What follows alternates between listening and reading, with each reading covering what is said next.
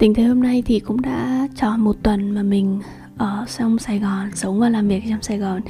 Mình cũng khá là bất ngờ khi mà cái thông tin mình à, quay lại Sài Gòn và làm việc nó được sự quan tâm của mọi người đến thế. Bài post của mình ở trên LinkedIn hay trên Facebook thì cũng đều gần được một à, một nghìn tương tác. Ít là mọi người chắc cũng sẽ tò mò một chút cuộc sống và công việc của mình trong Sài Gòn như thế nào. Nên là số podcast này mình sẽ ngồi ở đây để chia sẻ với mọi người cuộc sống của mình ở trong Sài Gòn. Từ đầu tiên mà mình muốn nói thì chắc là vui. Ở trong Sài Gòn rất là vui. Mình ở trong này khoảng độ tầm let's say 8 8 9 ngày thì đến quá nửa. 5 ngày là mình đi uống rồi. Mình đi uống với bạn bè à, gặp gỡ những người à, cũ này gặp gỡ những người bạn mới. Nên là rất rất là vui. Uhm, thứ hai là thoải mái. Thoải mái hơn ở hà nội rất là nhiều. Tại vì ở Sài Gòn mình à, thích cái vibe mọi người không quá quan trọng về hình thức lễ nghĩa uh, ngoại hình quá nhiều và mọi người cũng không quan tâm quá nhiều đến cuộc sống của người khác.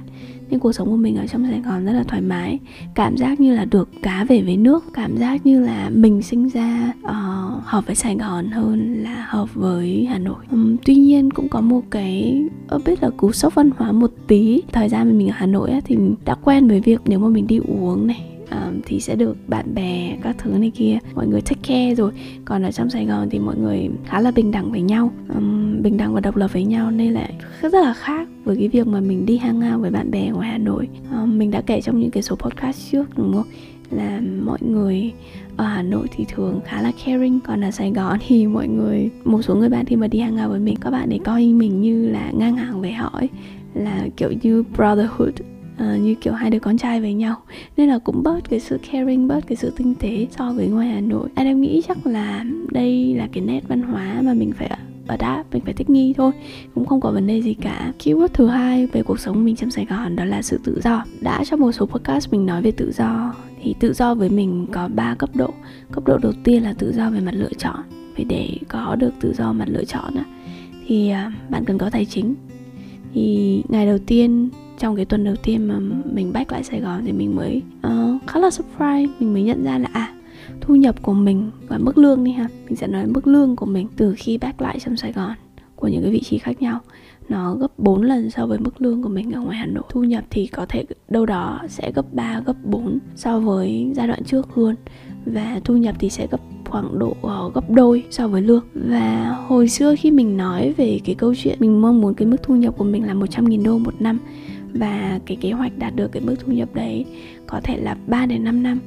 Nhưng với cái tốc độ như thế này thì có thể cái việc mà mình đạt được mức 100.000 đô trong vòng một năm á, nó sẽ đứng đến sớm hơn dự kiến. Và mình cảm nhận rất là rõ được cái sự tự do về mặt lựa chọn. Khi mà thu nhập của mình tăng lên, mức lương của mình tăng lên, mình có thoải mái hơn cái việc lựa chọn. Ờ, ở đâu ăn gì đi với ai mua sắm đồ đạc như thế nào? Cũng như là layer thứ hai của tự do là tự do về mặt suy nghĩ. Có một cái câu chuyện như thế này khi mà mình mới bước vào cái công ty mới ấy, thì có một người ờ, chị là owner của cái căn hộ mà mình thuê. Chị mới nhắn với mình là à à, em làm việc với bạn đó hả? Một người trong công ty của mình. Và chị nói là à, khoảng năm sáu năm trước thì có một cái rumor không tốt về bạn này à, về cái vấn đề đạo đức một cái mistake mà bạn ấy từng làm các thứ. Và sau khi ừ, chị ấy rất mặc dù chị ấy không là câu chuyện không ở trong cái câu chuyện đấy nhưng chị là người ở bên ngoài nghe phong phanh một cái rumor như thế thôi. À, và kể lại với mình và cố gắng thuyết phục mình là bạn ấy là một người người không tốt thì đấy là cái moment mình nhận ra là mình đã có được cái sự tự do về mặt suy nghĩ. Khi mà mình tiếp cận đến một cái thông tin như vậy thì cái suy nghĩ của mình không bị ảnh hưởng bởi chị ấy quá nhiều. Mình tư duy là bản thân mình cũng có rất là nhiều cái lỗi lầm ở trong quá khứ. Cái, cái giai đoạn mình học cấp 2, cấp 3 mình cũng mắc một cái really really là serious mistake và mình cảm thấy xấu hổ về cái lỗi lầm đó. Mình cũng không muốn ai biết được hay là nhắc lại cái lỗi lầm đấy của mình cả. Thì ra ai cũng sẽ có mắc một cái lỗi lầm quan trọng ở trong cuộc đời của họ và mình nghĩ đó là một việc bình thường việc mà đấy có thể là mắc một cái lỗi lầm trong quá khứ 5 6 năm trước thì mình nghĩ nó cũng rất là bình thường thôi.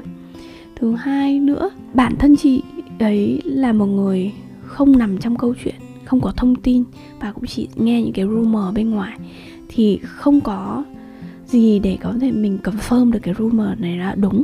Và mình sẽ chỉ nhận định một người, đánh giá một con người dựa trên những cái thông tin, những cái thực tế mà mình có thể kiểm chứng được. Lý do thứ ba, một cái suy nghĩ thứ ba nữa đó là mình nghĩ á, thực ra mỗi người người ta có một cuộc sống riêng. Cuộc sống của họ ở ngoài công việc và cuộc sống của họ trong công việc có thể rất là separate với nhau. Mình đã kể về mọi người, về những cái câu chuyện, những người thành công và họ có một cái love life mà nó cũng hơi messy. Um, họ có thể date với là nhiều người. Um, họ có thể có rất nhiều vợ hoặc là có nhiều vợ cùng một lúc. Và mình thì sẽ không quan tâm đến personal life của những người mà mình tiếp xúc cho lắm trừ khi nó ảnh hưởng trực tiếp đối với mình khi mà mình làm việc với họ. Nên miễn là cái personal life của người đó, không ảnh hưởng đến cái công việc mà mình đang làm với họ, thì mình cũng không đặt nặng cái vấn đề đó lắm này. Và mình sẽ để ý quan sát nhiều hơn cái cách mà họ đối xử và làm việc với mình. Nó có somehow nó related với những cái rumor đấy không? Thì hoàn toàn là không có. Vậy nên, mặc dù là cái chị kia rất là cố gắng thuyết phục mình là cái người mà mình đang làm việc á, không phải là một người tốt không có người đạo đức tốt nhưng mà dựa trên những cái suy nghĩ mà tự bản thân mình có mình có được những cái nhận định cá nhân. Và suy nghĩ của mình không bị ảnh hưởng bởi người khác thì đấy là một cái tự do ở cấp độ thứ hai mà mình muốn hướng tới. Điểm thứ tư ở trong cuộc sống của mình Sài Gòn á đó là một từ thôi aggressive. Trong một cái buổi meeting với team thì mình đã nói với các bạn rằng là à, revolution của mình trong 2022 đó là trở thành một top A people high performer là một người quan trọng trong tổ chức. Luckily là công việc của mình job pin nó tạo cho mình cái vibe mong muốn và có thể trở thành một người như vậy. Đặc biệt là các bạn ở trong công ty dàn manager dàn leader cũng là một người, những người rất là high performer. Tập trung vào hiệu quả, đạt được nhiều thành tựu ở trong công việc. Những cái ngày đầu, culture làm việc ở job hopping bạn tưởng tượng như là một ngày có 8 tiếng mà mình bị book lịch từ sáng đến tối và mình cảm giác không chỉ mỗi bản thân mình và mọi người cũng thế luôn. Là mọi người không còn thời gian để đi restroom và mọi người không còn thời gian để đi ăn trưa luôn. Mọi người tập trung và focus vào công việc đến mức mà mọi người quên uống nước, quên đi restroom và quên đi ăn trưa mình biết là nó hơi ăn theo thì một xíu nhưng đó là một cái ví dụ để mọi người thấy được là cái tốc độ làm việc cái sự aggressive của tất cả mọi người ở trong team job happy là như thế nào. Nó sẽ giúp mình đạt được cái sự tự do về mặt tài chính. Tại khi mà tất cả mọi người đều aggressive thì đâu đó mình cũng hòa chung vào cái không khí đấy mình có, có tinh thần làm việc hơn. Và khi mà chúng ta là những người high performer thì cái sự tự do về mặt tài chính nó sẽ đến rất là nhanh. Ví dụ như là ba ngày đầu mà mình đi làm ở job happy đó mọi người cái lúc mà mình về đến nhà nhá là khoảng lúc nào cũng là 11 giờ đêm. Không chỉ là mỗi cái công việc ở công ty đâu mình còn có những cái nhiều việc khác. Tại vì công việc ở công ty cũng rất là bận rồi nên mình mình sẽ spare cái thời gian uh, khác ra để làm những cái dự án khác. Nên là ngày cái moment mà mình về đến nhà lúc nào cũng là 11 giờ đêm. Bây giờ thì có thể bớt đi một xíu rồi mình đang cố gắng organize hơn để có thể về nhà sớm hơn để có thể enjoy và đi gặp bạn bè gặp bỡ những người xung quanh nhiều hơn. Nhưng mà ba ngày đầu là không khi nào mà mình về nhà trước 10 giờ hết á. Tuy nhiên cuộc sống của mình ở trong này cũng có rất là nhiều điều thú vị này à, ờ, mình được trải nghiệm một cái sản phẩm mới. Trước khi mọi người biết là mình làm hết headhunter agency đúng không? Chỉ có một cái sản phẩm duy nhất thôi là sản phẩm bán cái dịch vụ hunting. À, dịch vụ à, executive search, search and selection cho khách hàng. Là một dịch vụ rất là đơn giản dễ hiểu tuy nhiên mà qua một cái công ty mới và Jobopin là một cái nền tảng tuyển dụng ứng dụng công nghệ AI á thì có rất là nhiều thứ mới về uh, à, mà mình được học về sản phẩm mới của công ty những cái service khác mà mình có thể cung cấp cho khách hàng này. Mình có một cái great team mọi người đều drama free và rất là supportive rất là high performer. Mình tin có lẽ đây là một cái quyết định đúng. Uh, khi mà move qua một cái vị trí mới và tham gia một cái startup mà có thể giúp mình cung cấp được nhiều cái dịch vụ cho khách hàng nhiều cái giá trị cho khách hàng nhiều hơn. Nhiều bạn thì nghĩ là trong công việc á, thì không nên tính toán quá nhưng mà bản thân cái quyết định cho job hopping của mình đã chứng minh cho cái việc là khi chúng ta có một cái sự tính toán có một sự cân nhắc kỹ lưỡng thì những cái quyết định um, ở trong sự nghiệp của mình nó sẽ bớt sai hơn và nó mang lại nhiều cái giá trị tiết kiệm thời gian cho mình hơn rất là nhiều. Lúc đầu khi phỏng vấn với Kevin và mọi người trong team thì mình đảm nhận vị trí là TA. TI Manager là Talent Intelligence Manager có nghĩa mình chỉ phụ trách về cái việc deliver về tuyển dụng thôi. Nhưng mà khi mình join thì uh, sau khi bàn bạc với team thì mọi người quyết định offer mình cái vị trí cao hơn là business manager. Có nghĩa không chỉ take care về mặt tuyển dụng mà take care cả vấn đề về khách hàng nữa phát triển cái business nữa. Nó cái vai trò mới support của mình trong tất cả những cái plan long term của mình về việc mà mình có thể làm việc với khách hàng nhiều hơn này có nhiều cái kết nối uh, hơn nhiều cái network hơn nhiều thông tin hơn và có thể maximize được cái potential của mình đặc biệt là job mình cũng có vị trí có cái dịch vụ liên quan đến à, job EB à, là employer branding. Thì đấy là một trong cái thế mạnh của mình. Hoặc là um, công ty có cái một sản phẩm liên quan là job AI um, thì cái này thì thường là chị sẽ áp dụng cho những cái tập đoàn công ty rất là lớn thôi. Và nếu mà mình uh, cung cấp cái dịch vụ đấy thì mình suppose là mình sẽ được làm việc với nhiều anh chị uh, công ty mà cái quy mô lớn hơn chuyên nghiệp hơn. Đỉnh cao của tuyển dụng á nó không phải là việc bạn uh, tuyển theo đúng yêu cầu. Và đỉnh cao của tuyển dụng là bạn tư vấn được cho business owner. Và business owner người ta tin vào những cái tư vấn đó của bạn. Mình có support một người bạn um, trong mạng blockchain để tìm kiếm những cái đối tác cũng như là uh, giúp họ expand cái team của họ ra. Thì mình làm việc trực tiếp với business owner là CEO là người lead của cái cái venture đấy thì khi mà mình giới thiệu bất kỳ ai qua mình sẽ phân tích được cái business model. Mình hiểu cái business model của mình đấy hiểu về tình hình của team hiểu về cái direction plan à, cái strategy của team phát triển như thế nào. Và với một cái business model một cái strategy như thế thì team sẽ cần những cái góc như thế nào. Nên khi mà mình có giới thiệu một case là một người bạn của mình làm trong cái lĩnh vực về uh, truyền hình truyền thông mà nó hơi chính thống một chút thì mình cách mà mình giới thiệu không phải là bạn này có đủ năm kinh nghiệm hay không thế mạnh là gì ở biết được kỹ năng gì. Cách mà mình tuyển bây giờ ấy, là mình sẽ ngồi nói chuyện với bạn ấy về những cái thế mạnh về những motivation của bạn và mình sẽ tự phân tích ra là với những cái người như vậy thì nó sẽ phù hợp với những cái góc nào ở trong một cái tổ chức. Và mình tư vấn ngược lại cho business owner hay là CEO là em đã nói chuyện với bạn ấy rồi thì em thấy là dựa trên những cái kinh nghiệm mà bạn ấy làm thì bạn ấy có thể phù hợp với hai cái góc này.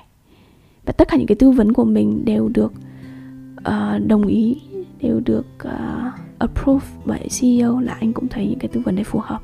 Mình cũng có vị gì giới thiệu một vị trí HRM um, cho đơn vị đó.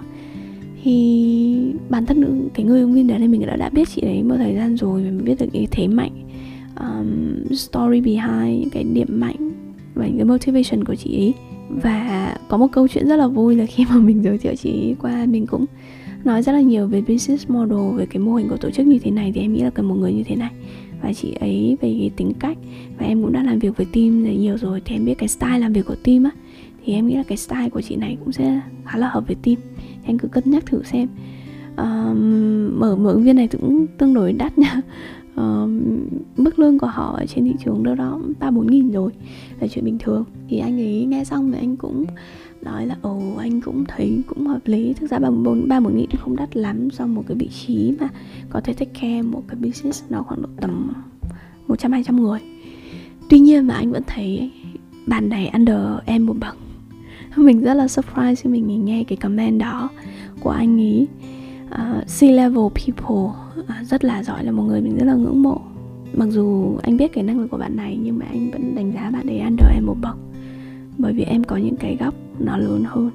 Uh, những cái góc về entrepreneurship em không đi làm việc cho một công ty. Mà em uh, có những cái định hướng riêng của em em có cái entrepreneur mindset riêng của em. Và việc mà em tham gia một công ty và tham gia một cái tổ chức như thế nào em biết là em cần gì một cái tổ chức em muốn đạt được gì ở cái tổ chức đó và em willing để give up những cái gì? Thì ít bạn anh thấy được có được cái mindset như vậy. Hầu hết bây giờ mọi người đang làm mindset của employee. Um, mình cống hiến cho công ty mình làm việc cho công ty thì mình phải đòi hỏi những cái benefit ra như thế nào. Kiểu như vậy. Thì đấy là một cái lời khen mà mình nghe người giải thích xong mình thấy rất là vui. Năng lực của mình đã được reconfirm bởi C-level people. Và cảm giác khi bạn được làm với một cái team với một người giỏi hơn bạn rất là nhiều nhưng người ta nhìn ra được cái giá trị, người ta nhìn nhận và người ta trân trọng, công nhận cái giá trị của bạn là một cảm giác rất là satisfied. Và mình hy vọng là những cái cơ hội, công việc sắp tới của bạn bạn cũng nên để ý đến một chút đó là hãy cho những cái tổ chức hãy cho những cái team mà người ta nhìn ra được cái giá trị của bạn và người ta công nhận cái giá trị đấy. Để kết thúc cái số này thì chắc là mình sẽ kể với mọi người một ngày của mình ở trong sài gòn như thế nào một ngày nghỉ ha. Ờ, thứ bảy thì mình có meet up với team uh, catch up với bạn personal assistant của mình. Đương nhiên là hai ngày cuối tuần với một cái guồng quay công việc như vậy ở trong Sài Gòn không thể là chỉ enjoy không được.